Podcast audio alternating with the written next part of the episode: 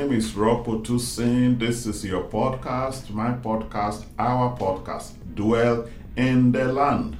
We have been talking about reasons marriages collapse among immigrants abroad, especially in America, and it happens in Europe and also happens in the United Kingdom, wherever you go.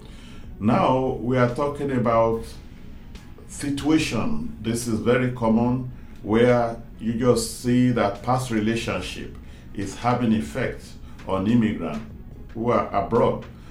Hey, listen carefully before you say anything further. Once you move abroad, people believe that you're having a good life. People believe that things are better for you, that things are sweet for you in your new location, in your new nation, in your new place, in your new, wherever you are in the world, they believe that you are better off. And sometimes we get caught up in this.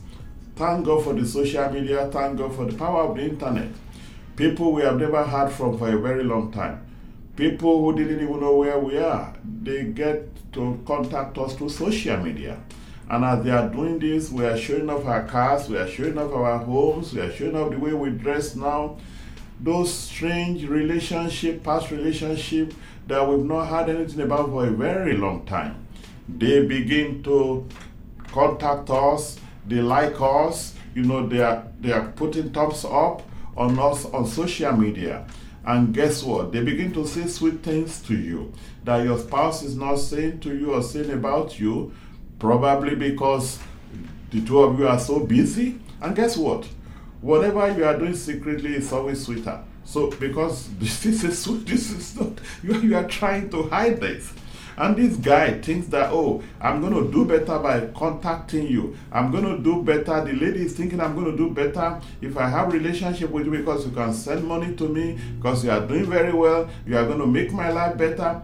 This is not out of love. This is just out of emotions. So before you know it, you bring straight people, past relationship into your relationship when you are abroad. And guess what? You begin to keep secret. People are calling you and you are hiding your telephone. People are emailing you. You passcode your email. Before you know it, it begins to affect your relationship. Because what you think you are not getting in your relationship, out of your relationship, you are getting it from abroad. Don't forget, you used to be with these people, nothing happened to you. Nothing happened in your life. Now that you are trying to have a new life, the devil is using them to stop your marriage, to make sure that they collapse your marriage. You have to be wise. This is affecting marriages abroad. Thank you for joining us today. This is Dwell in the Land. My name again is Ropo Tusin.